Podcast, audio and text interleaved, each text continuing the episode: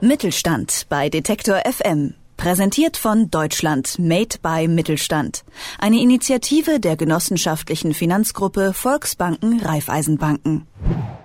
Gerade mal 7000 Einwohner, tief im sächsischen Erzgebirge. Hier liegt eine kleine Stadt, die das Herz von Uhrenenthusiasten höher schlagen lässt. Glashütte. Mehrere namhafte Hersteller haben hier ihren Sitz. Doch nur eine Manufaktur ist unabhängig und gehört zu keinem Konzern. Nomos Glashütte. Das mittelständische Unternehmen hat sich mit seinen schlichten Uhren und der komplizierten Technik darin einen Namen gemacht. Mein Kollege Sandro Schröder hat die Manufaktur besucht und sich erklären lassen, wie eine solche Uhr entsteht. Sekunde für Sekunde so tickt eine Uhr von Nomos Glashütte. Eine Stunde von Dresden entfernt, in der Uhrenstadt Glashütte, fertigt die kleine Manufaktur seit mehr als 20 Jahren mechanische Uhren und hat sich in dieser für Uhrenhersteller kurzen Zeit einen Namen erarbeitet.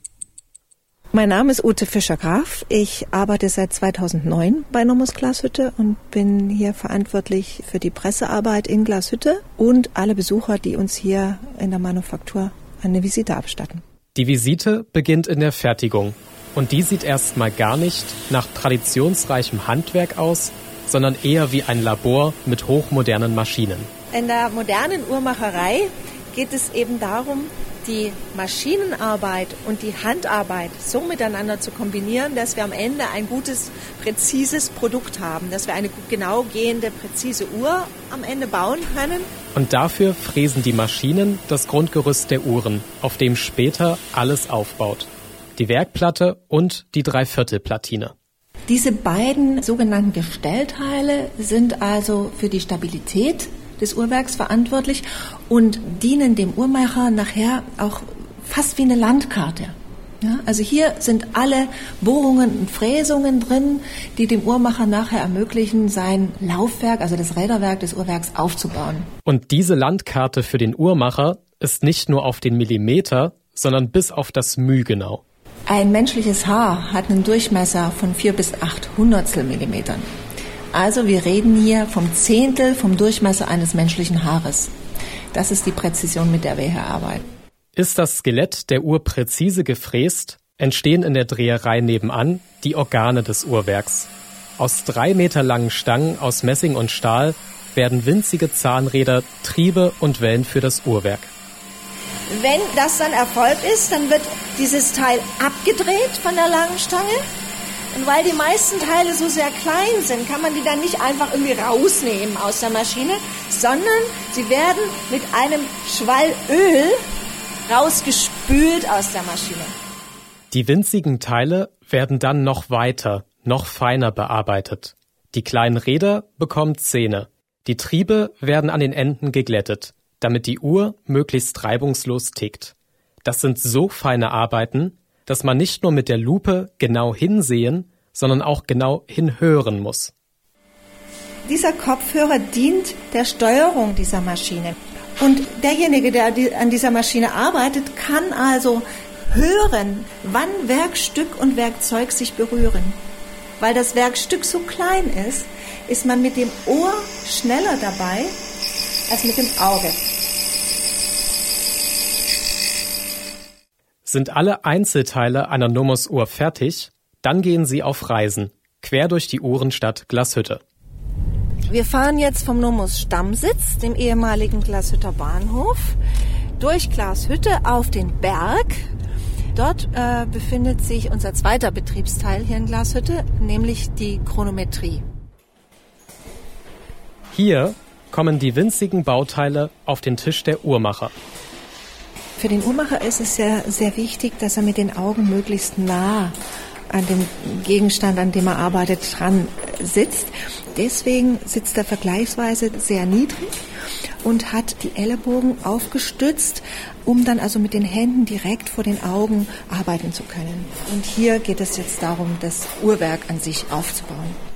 Drei Wochen, scharfe Augen und eine ruhige Hand braucht es, bis die vielen Einzelteile schließlich eine tickende Uhr ergeben. Man kann es schon aufziehen.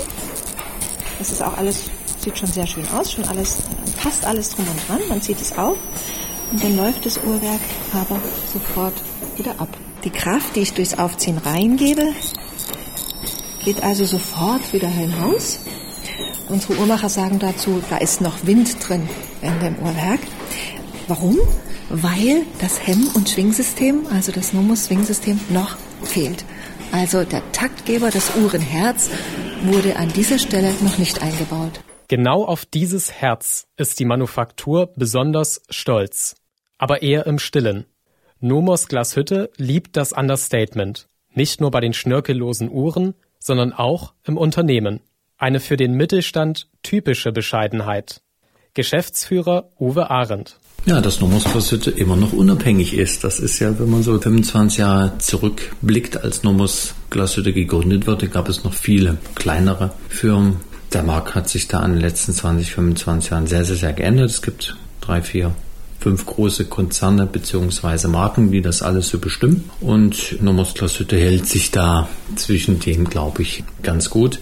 Ganz gut? Das ist zurückhaltend ausgedrückt. Das Nomos Uhrenherz hat ein Monopol der Uhrenbranche gebrochen. Denn andere Hersteller fertigen das Bauteil nicht selbst. Sie transplantieren einfach ein fertiges Herz in ihre Uhren, das ein einziges Unternehmen in der Schweiz fertigt. Die eigene Forschung und Entwicklung hat sich ausgezahlt, findet Geschäftsführer Uwe Arendt. Und Nomos Glashütte hat es geschafft, dann in sieben mühevollen Jahren, muss man sagen, auch mit viel Investment. Es waren dann über 11 Millionen Euro, die uns das gekostet hat, um auch das zu verstehen, zu konstruieren zu können, entwickeln zu können und das Ganze auch noch hinzubekommen in einer gleichen, vielleicht sogar besseren Qualität. Diese kleine Mondlandung der Uhrmacher hätte die kleine Manufaktur hinausposaunen können. Aber Nomos Glashütte hat sich anders entschieden, wie der Leiter der Konstruktion Theodor Prenze erzählt. Wir haben das jetzt nach außen nicht so groß öffentlich äh, kommuniziert. Das war halt für uns eine Entwicklung, die abgeschlossen war. Gerade in der Fachwelt ist das wirklich wie ein Meilenstein angekommen. Das war wirklich wie eine Mondlandung einfach, dass so ein mittelständisches Unternehmen wie Nomos das schafft, so ein derart kompliziertes System zu fertigen und das in, in hohen Stückzahlen auch verkauft. Nach dem Uhrenherz ist die kleine Manufaktur weiter eigene Wege gegangen und hat 2015 den nächsten großen Sprung hingelegt. Ein super flaches, selbstaufziehendes Uhrenwerk. Wir haben eigentlich nur noch zwei Platinen, eben auch diese Grundplatine als Sockel, als Basis. Und dann montieren wir auf die Grundplatine nahezu alle Teile. Und dann haben wir noch eine Dreiviertelplatine als Abschluss und dann sind wir fertig. Und alles, was irgendwie zusätzliche Höhe erzeugen würde, haben wir eigentlich weggelassen oder anders positioniert. Die Kunst des Weglassens, aber eben auch die Kunst des Versteckens. Man sieht auf den ersten Blick nicht mehr allzu viele Teile, weil diese einfach nur noch zwischen diesen zwei Platinen gelagert sind. Diese kleinen Revolutionen und Erfolge verstecken sich beinahe hinter den schlichten Ziffernblättern der Nomos-Uhren. Äußerlich sind sich die vier klassischen Modelle von Nomos Glashütte seit 1992 treu geblieben. Ganz wie die kleine, unabhängige Manufaktur in Glashütte, die im Herzen der Uhrenstadt weiter ganz bescheiden tickt. Mein Kollege Sandro Schröder hat den Uhrenhersteller Nomos Glashütte besucht und sich erklären lassen, was das Geheimnis ihrer Uhren ausmacht. Mittelstand bei Detektor FM. Präsentiert von Deutschland Made by Mittelstand. Eine Initiative der genossenschaftlichen Finanzgruppe Volksbanken Raiffeisenbanken.